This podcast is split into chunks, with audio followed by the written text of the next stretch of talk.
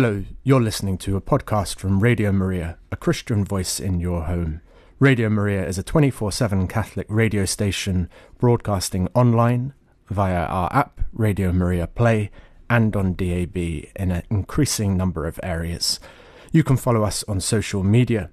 And if you enjoy this program, please do click like and subscribe to us on your podcast provider. Radio Maria relies entirely upon listener donations. We have no other sources of funding, so please do consider supporting us with a monthly or one off donation so that we can continue to keep providing great programming free at the point of access. To donate or find out more, visit us at radiomariaengland.uk.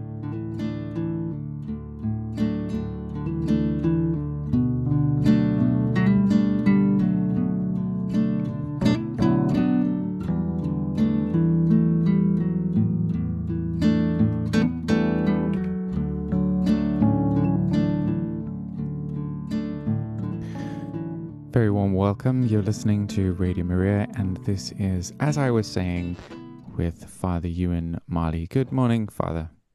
Good morning. Well, so lovely to have happy you to be with here. us. Yeah, Yeah. yeah, I'm very happy to be here. And um, I understand that today you're going to be continuing um, walking through the Psalms and focusing on Psalm 104. Is that right?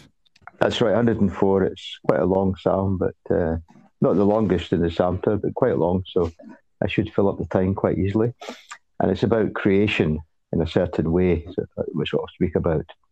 It's often called a creation psalm, but That's right. And last week we were also looking at other creation Psalms. Um, Yeah, in, in different respects, uh, the shorter, but also uh, the other creation psalms last week, as I was saying, were really more aware of the human being doing the, the praising of creation, whereas this one is more directly to God. That's one difference.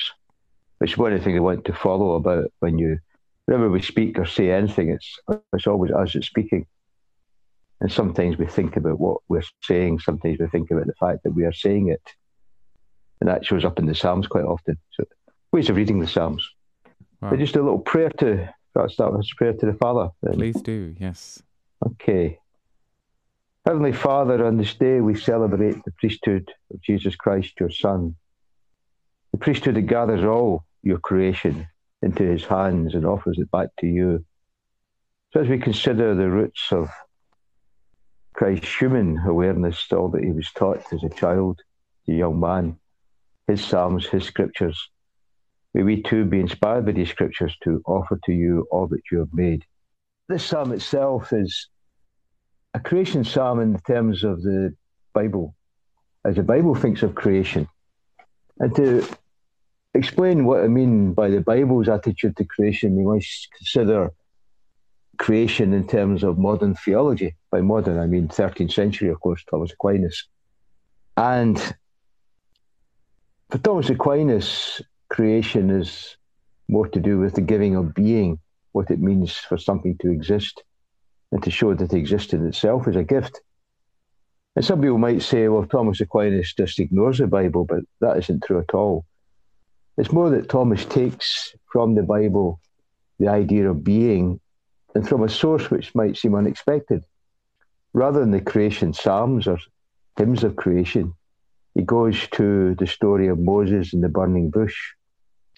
Because there, Moses meets God, and when he says to God, Who shall I say to the children of Israel when they ask me, What is your name? He says, Well, my name is I am that I am. And that's where Thomas takes his interest in the idea of being, existence, which is very powerful and very important. But creation in the ancient world could mean something rather different. Creation was more connected with the idea of shaping what already existed. Uh, some people think that the the Hebrew mind also thought that God was simply shaping what already existed, and some of the language might say that, but I don't think that's ever been shown or proven. And the important thing for the Hebrew mind is what you can see and touch and hear. No matter how great, no matter how beautiful or wonderful or frightening, because creation is also frightening and appalling at times because it's greater than a as little human beings struggling to survive in this earth. No matter what, it's the thing above it that matters, what you cannot see, which is God. And that's important when we understand the psalm. And then later I'll explain why there is, unusually for the Bible, uh, an alternative to this psalm outside the Bible, which I shall speak about later. So begin by saying something of the psalm. I'll read a little bit of it. Bless the Lord, O my soul. O Lord my God, you are very great. You are clothed with splendor and majesty, covering yourself with light as with a garment, stretching out the heavens like a tent. He lays the beams of his chambers in the water. He makes the clouds his chariot. He rides on the winds, wings of the wind. He makes his messengers wind, his ministers a flaming fire. He set the earth on its foundation, that it should never be moved. So that's the beginning of the psalm. It's the beginning about creation. Creation is here seen as, in some ways, certainly shaping the world, making it work. Makes it safe at its foundations. The foundations should never be moved. Of course, there are earthquakes, but what the psalmist is saying that, that this foundations may be shaken, but that's not the same as being destroyed. You might remember last week I was saying uh, Psalm 83 talked about foundations of the earth being shaken, but not shaken is not the same as moving. But though it seems like he's simply dis- discussing creation as something kept in order by God, there's also a sense of transcendence. He makes the clouds his chariot, not because he needs them, but because he chooses to do it that way. The clouds are the symbol of his presence. He rides in the wings of the wind, not because he needs the wind, but because the wind is at his disposal. He makes his messengers winds, his ministers a flaming fire. The language is slightly different from the pagan idea, but importantly different, crucially different. These things, all the things the psalmist sees, belong to God. And he uses them not because he needs them, but because he chooses to, to make it expressions of his being. The verse 7 says, At your rebuke they fled the sound of your thunder they took to flight. There's an image of transcendence, of power. Might seem that everything is random, or it might seem that we can understand things in terms of scientific measures, but scientists measure things, they don't control them. And experts in volcanoes or earthquakes or hurricanes are rather better at describing these things and controlling them. Most they can do is warn you when it's going to happen. And even if we did take control, there's still space itself. Reality is vast and we're small. No, we merely observe and perhaps adapt where we can, but we do not control very much. The mountains rose, the valleys sank down to the place that you appointed for them.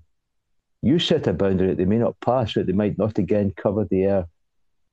You make springs gush forth in the wind valleys, they flow between the hills. You give drinks to every beast of the field, the wild donkeys quench their thirst. So, first thing about this psalm is that it's about God's control, about God's power. But then it's also about the fact that we live in this reality. You'll find that emerging as the psalm goes on. We are not simply looking at a, an object of art, which is something that we are outside of the museum, you look at the painting, but remember, for reality, we are in the painting. Paintings themselves are merely expressing that fact. We are inside of this. And inside of it, we live our lives. So I'm going to verse 14, jumping a little bit. You cross the grass to grow for the livestock and plants for man to cultivate, that he may bring forth food from the earth and wine to gladden the heart of man, oil to make his face shine, and bread to strengthen man's heart. And there you see human beings, but unlike the previous Psalms, as I was saying last week, which were about the psalmist's awareness of what creation means for him. When I see the heavens, the work of your hands, I say, What is man? Here it's more to do with the fact that human beings are inside of that creation and working in that creation. They are themselves part of it, but they are an active part. But being active doesn't mean to say that they're aware This is God's creation. The pagans are aware of power beyond them. Uh, they're aware that uh, there are forces which they tend to personify as governing the different parts of the earth. But also, it's the fact that human beings tend to just carry on in life. A great deal of indifference to religion is because we just keep too busy and don't think about the reality about us. And I think at least the pagans are wiser. They know that they don't control everything. And it's why pagans would pray to gods. They'd pray for very concrete things. They'd pray for a good harvest, for safety, victory in war. They might pray for healing, but there's not a lot of that in the ancient world. There are some, like the Greek god of healing, Aesculapius, but mostly they they pray for their life to be well prosperous and successful. And the psalmist might seem to be saying no different thing. But you notice he says, You cause the grass to grow for the livestock and plants for man to cultivate. Uh, and the word to cultivate is actually a rather specific translation. More generally, it means to serve. And that's quite an important word in Hebrew thought because that's what God did when He created Adam. He created him to serve the land. Same word is used to represent servants, is used to represent slaves, used to represent people serving the land itself, because in a way we are governed by the land.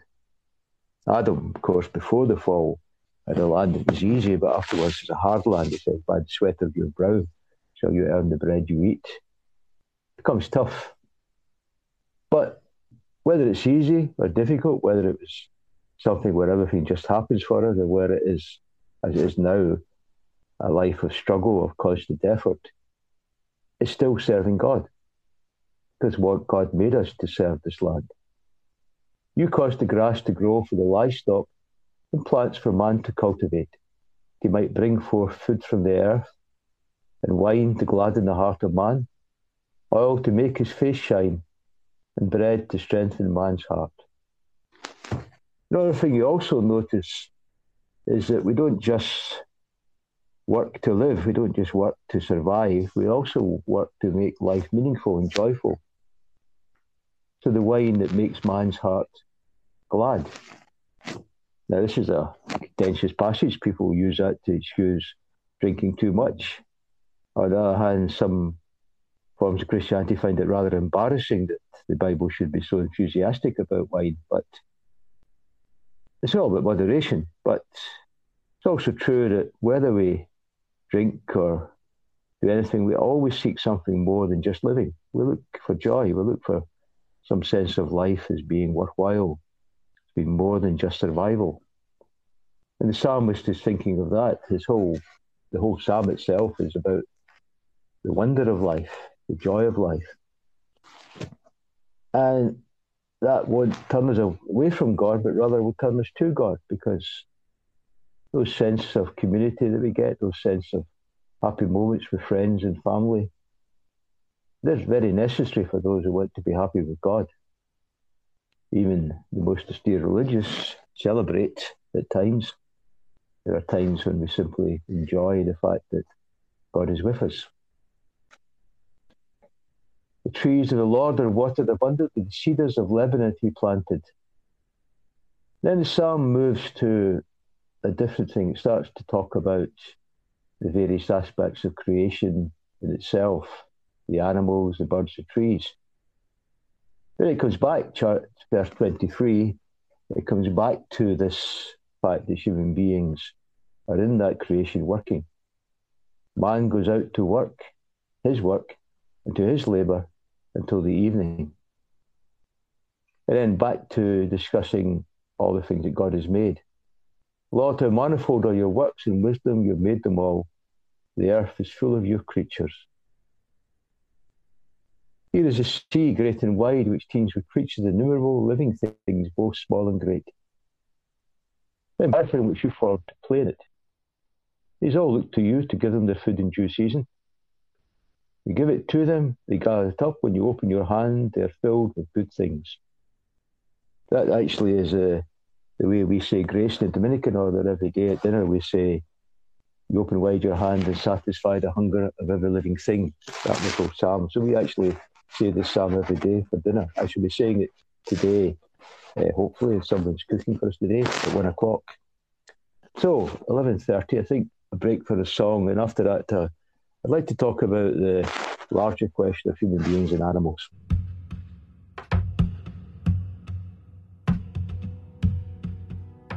Bless the Lord, oh my soul, oh Lord my God, you are with splendor and majesty, covering yourself with light.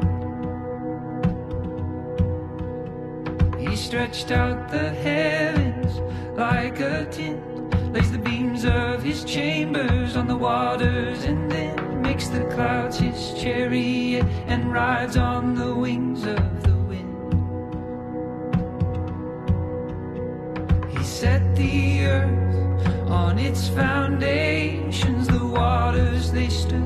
above the mountains, but at your rebuke, at the sound of your thunder, the mountains they rose and the valleys sank under to the very place that you appointed for them.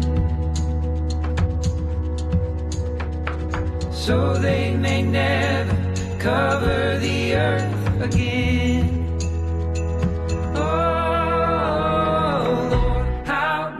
Are your works? So wise you made them all, and the earth is full of your creatures. See the sea teeming with life, animals both great and small, and they all, yes they all, everyone looks to you. You send forth a spring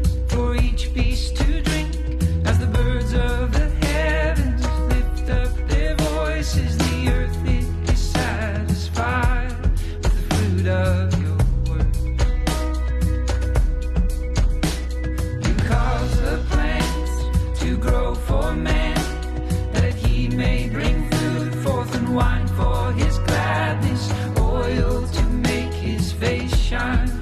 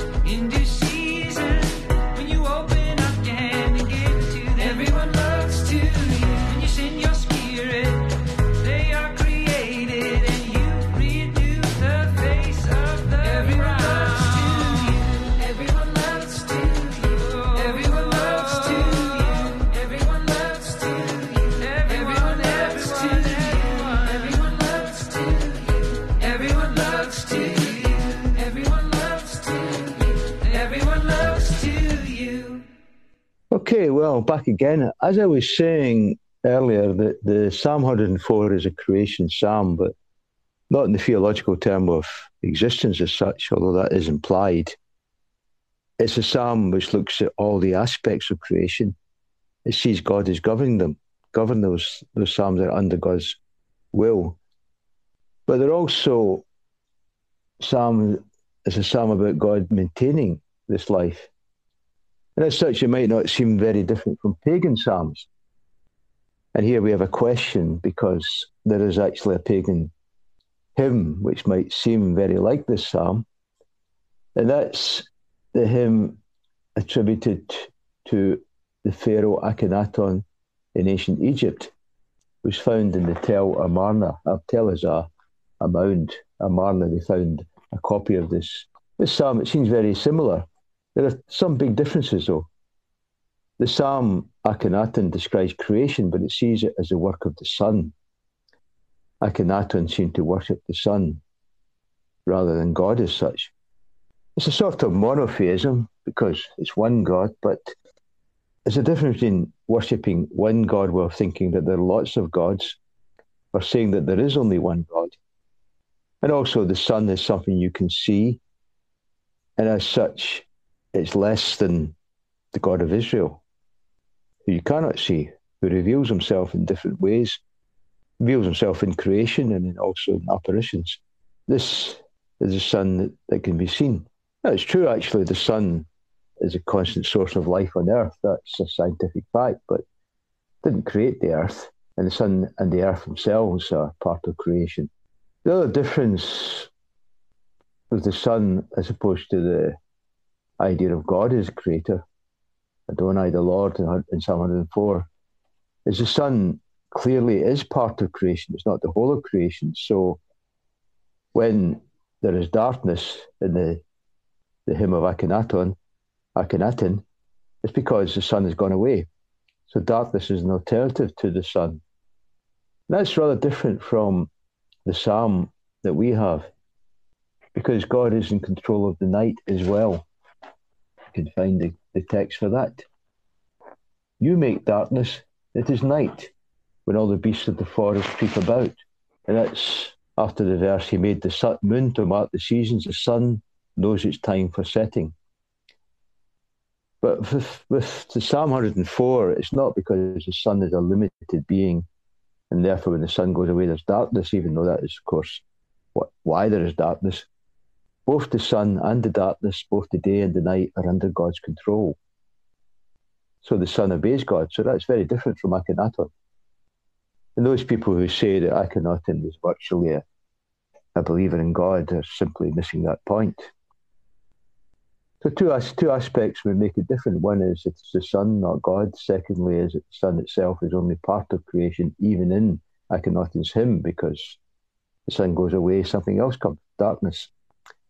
The third difference is that the psalmist, 104, does not worship anything he sees, including the sun. The sun itself is not worshipped, doesn't raise his arm. Still, it's very interesting to know that there is indeed other forms of psalms and hymns in the ancient world. The psalms are not absolutely different from the rest of the world. They are similar, but being similar, they're also highlighting the difference.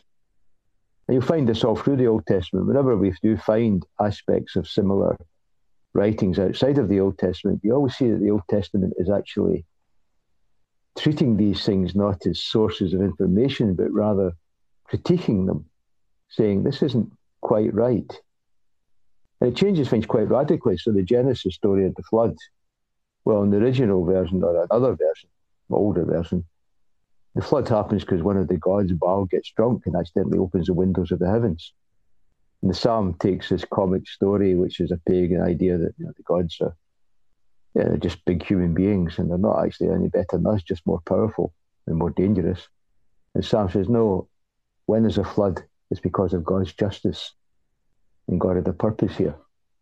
God doesn't get drunk. God doesn't do things by accident. God has a plan and everything is in his control. So, in the same way, you see that just as Genesis is actually critiquing the world around them, so the psalm is also critiquing creation psalms of the pagans, because the creation psalms of the pagans worship aspects of creation, whereas the psalm looks beyond and above that, looking for something greater. So, there's one aspect I'd also like to talk about in Psalm 104, which is this whole idea of how we fit within that creation.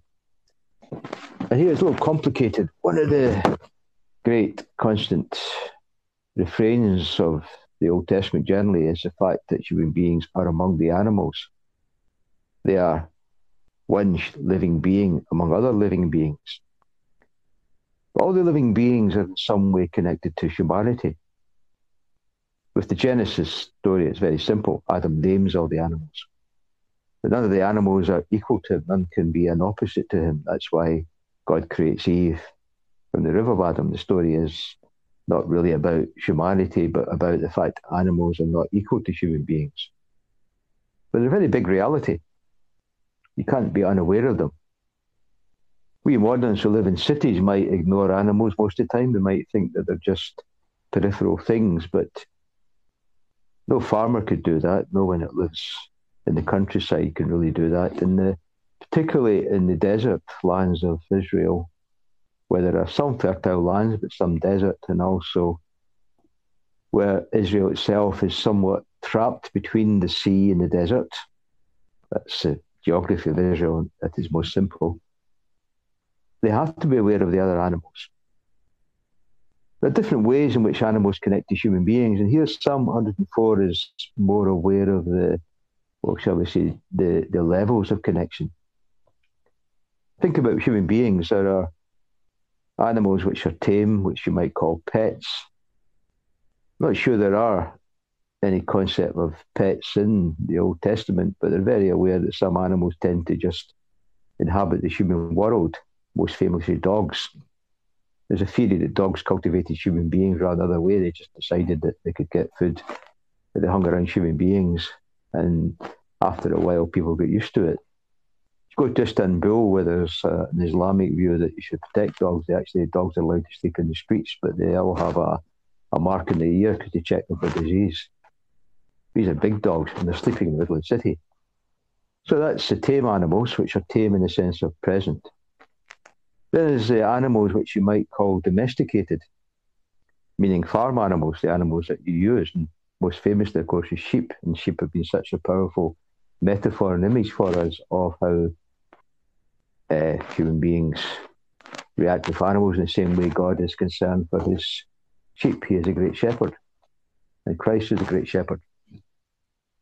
Then there are the animals which are relevant to human beings in the terms that we eat them, but they're also semi independent, well, quite independent somewhere. That's the fish or the birds in the air if you catch birds. Birds of the air, particularly, and most of the birds of the air in the Jewish dietary couldn't be eaten. But particularly vultures and animals which didn't really know their place. There's sometimes a vulture is a bird of the air, but it eats food on the land, the dead carrion. So, as I say, you've got levels. And then there's the fourth level, which are the animals which are just wild and apart. And one of those might be one of the animals referred to in the psalm as the wild asses. The wild asses it refers to It probably just means these are animals have outside in the desert. They're a long way away. We don't domesticate them. We don't use them. But even those people, even those animals, rather not people, are protected by God. Um, I have to find a quote here. Uh, where is it? Wild animals? Yeah, it's called wild donkeys in this translation. They give drink to every beast of the field. The wild donkeys quench their thirst. Besides, in the birds of the heaven dwell, they sing among the branches. So the psalmist is saying, well, even if these aren't directly relevant to us, these animals, even if they're distant animals out in the, the non human parts of the creation, God still cares for them. They are part of God's care. God cares for everything. All of this is in his concern. And then we come to one last, qual- uh, well, shall we say, one last category of animals which I might call the scary animals.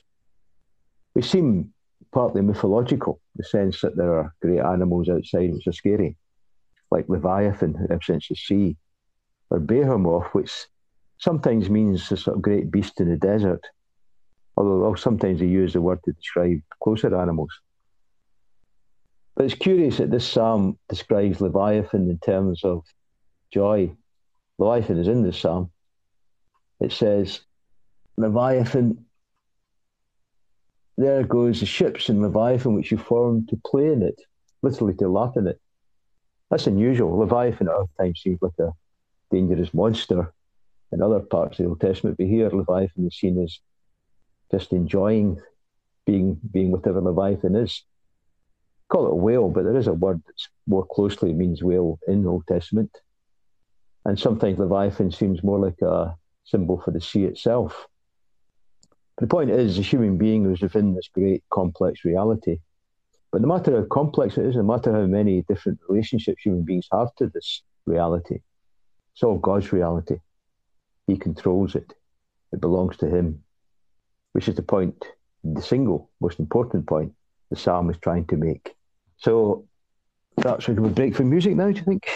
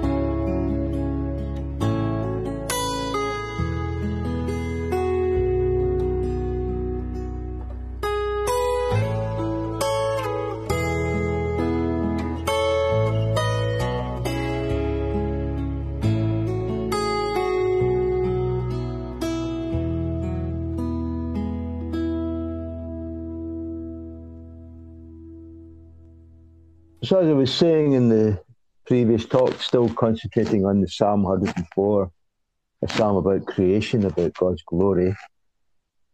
I was saying that it's also about the complexity of society, the complexity of well, nature itself. Human beings live within concentric circles of animal life. There's the tame animals very close to them. There's the domesticated animals that they use. There's the animals that they hunt, search for, which is further out they have more freedom, the fish in the sea, the birds in the air, but they're still subject to human beings. There's the animals which are completely independent, in a sense, wild, like the well, like mythology, the Leviathan of the sea, the behemoth of the land. A bit like dragons, the idea that there are powerful beasts outside. But the psalmist, psalmist had a very clear and simple view that all of this is under God and God cares for all of this. All of this belongs to God. We human beings, applying to the modern time, are responsible for creation much more than in the time of the psalmist. We have more power, we have more ability, and we also do more destructive things. Therefore, we have to be more careful of all of creation. But we shouldn't delude ourselves that we can simply control it by sheer energy and power. We are weak, we are limited. And that's something else that the psalm brings to us. I Might say a little interlude that I once had to do a retreat where all I had to do all day, all I was allowed to do was read a translation of the Psalm 104. So a whole day just reading one psalm, walking around the grounds of our religious house in Ireland. Uh, I was quite demanding, and at one point I got so bored I climbed a tree.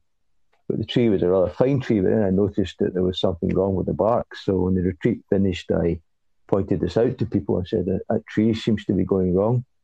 And they called in a tree surgeon, I heard later, and he said, Oh, right enough. Well, we can fix that. So they saved the tree. So Psalm 104 did at least one thing in my life. It managed to save a tree in uh, County Down in Ireland. So in a way, that's the Psalm living through me. You know, we care for creation. It's part of our life. Inevitably, we care because there's no one else. And God has put the world in our hands. We must be responsible. Nonetheless, we are not in charge, not wholly in charge. We always depend on God. That's why the psalm itself takes a turn that some people might think is a bit sinister. They all look to you to give them their food in due season. When you give it to them, they gather it up. When you open your hand, they're filled with good things. So far, so good. Then there's a twist. When you hide your face, they are dismayed. You take away their breath, they die and return to their dust. Then it says, when you send forth your spirit, they are created, and you renew the face of the, gra- the ground. You might know that in the prayer we often say, Send forth your spirit, and they shall be created, and you shall renew the face of the earth. Different translation. The point here is that, of course, there is death. What does death mean? Well, death means that God withdraws something of the life that He gives us. Not just us, of course, but all creation sorry, all creation, all the animals, all the vegetation, all of this depends on God. It's why we call the Spirit in the Creed the Lord and the giver of life. Spirit means breath, means wind. And, well, it's obviously only certain animals that need to breathe, like we human beings, mammals, snakes. It's still extended as a metaphor for the fact that we are given life and we depend on every every breath of air we can take. And you might say, well, do human beings understand the, the need for air? Well, they could drown, or they could be buried in an earthquake, or you could choke. So, yes, they're very aware that you need breath. The breath's a symbol of our dependence on God for life, and also a practical thing. But the psalmist isn't saying that God is just creating us for a moment. We have a sense of a greater thing in God. And so the psalmist goes on May the glory of the Lord endure forever. May the Lord rejoice in his works. Who looks on the earth and it trembles, it touches the mountains and the smoke. God's presence might seem frightening, destructive, touching the mountain the smoke obviously reminds us of Mount Sinai, where Moses receives the Ten Commandments. And the psalmist also says that even an earthquake can be a sign of the presence of God, at least a symbol of the sign of the presence of God. And so we shouldn't praise God for creating the earth, for sustaining us, and then expect that He will always do it the way we think He should do it. There will be struggles, there will be danger. I mean, we might also consider that, and this is really the age of the Old Testament rather than New, we might consider that if we do wrong, this may have effects on the earth around us. It's dangerous to say that an earthquake is God's punishment, because very often the innocent suffer earthquakes. But we should be aware that we are always dependent on God. It's not a safe world. We don't live in a safe world. But we must trust That's why the psalmist then goes on, verse 33 I will sing to the Lord as long as I live. I will sing praise to my God while I have being. And here the psalmist is becoming aware of himself, rather like the Psalms I spoke about last week. But here he's simply saying, Well, while I live, while I am here, this is what I will do. I will sing to God, I will give praise to God. The Hebrew is literally in my life. That's the first one, as long as I live. And the second bit is more in my being there, my continuance, my you could almost say you want to be very little in my againness, because again and again, the word can mean again and again and again I'm living. While I have breath, while I have days to live, I will praise God. And it ends with uh, a warning, therefore. It says, Let the sinners be consumed from the earth and let the wicked be no more. That's one translation, not necessarily the, the right translation. Um, it might mean simply the sinners will be consumed from the earth, the wicked be no more. It's not prophesying destruction here, although destruction comes, but just simply saying that if we want to be fair, then we shouldn't expect sinners to live. But as I say, this is the Old Testament. We live in the New Testament, we live in the age of mercy. Live the time when there's a chance for forgiveness to be shared. So we have to go beyond simply what seems like human reason, pure justice. We have mercy, which is a greater thing. And so we don't want the sinners to be consumed from the earth. We want the sinners to stop sinning. We want the wicked to be converted. We want us all to share. And we are, after all, all sharing in sin. We're all prone to injustice. So I say that's why the Psalms, and I said this in my first talk, the Psalms aren't just things which only have their meaning in Christ, but they find a fuller meaning in Christ, which doesn't dispense with the older meaning, but rather shows that the older meaning is part of a greater truth. And so we come to the very last verse of the, the psalm. Bless the Lord, O my soul, praise the Lord. Now, that's the last verse, but it's also, if you were listening and have a good memory, the first verse or at least the first few words Bless the Lord, O my soul. It's quite common for um, Psalms, well, not, perhaps not very common, but it does happen that the Psalm often begins and ends with the same verse, the same lines. But remember that if you read a Psalm, after you've read the Psalm, you say the same words, but now they have a fuller meaning.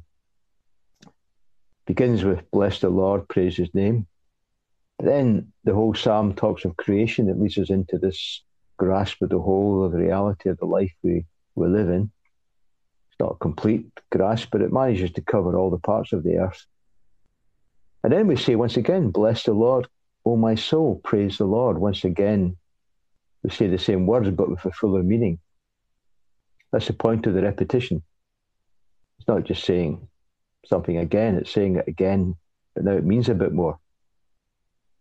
And that's how it works. And it's also why we uh, can say the Psalms over and over again, because it builds up meaning, because our life develops, our life has more challenges, sometimes more joy, sometimes we see unexpected success, often we see unexpected failure. But every time we turn to the Psalm, it means a bit more. That's true of all writing, of course, true of poetry. You can read the same poem over and, over and again. But then many poems are themselves very influenced by the Psalms. The Psalms, however, are more consciously aware of this repetition. That's why it goes back to while I live, I will praise the Lord. But and I said, if you want to be literal in my againness, I will I will praise the Lord. I will sing.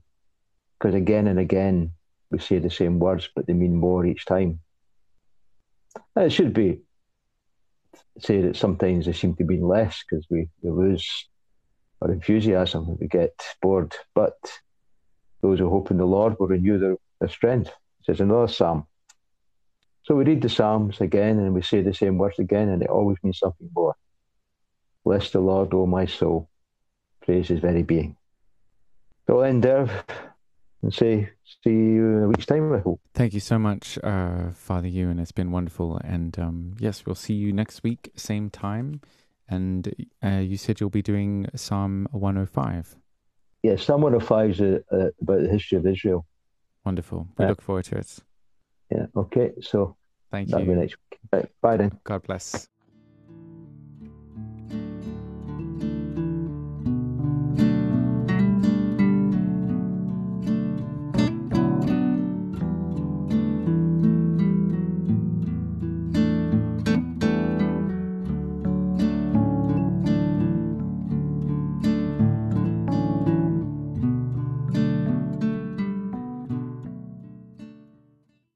This was a Radio Maria podcast. If you enjoyed it, do please click like and subscribe on your podcast provider or leave us a review. Every bit of feedback helps increase our visibility and allows us to reach more people with the message of Christ's saving truth. And if you don't already, you can listen to Radio Maria live either online or on DAB in selected regions of the UK. We'd love for you to call in live and be part of the conversation. See our website radiomariaengland.uk for more details and a full schedule of programs. And do please consider making a donation so that we can keep making more programs like this. We are completely dependent upon the generosity of our listeners.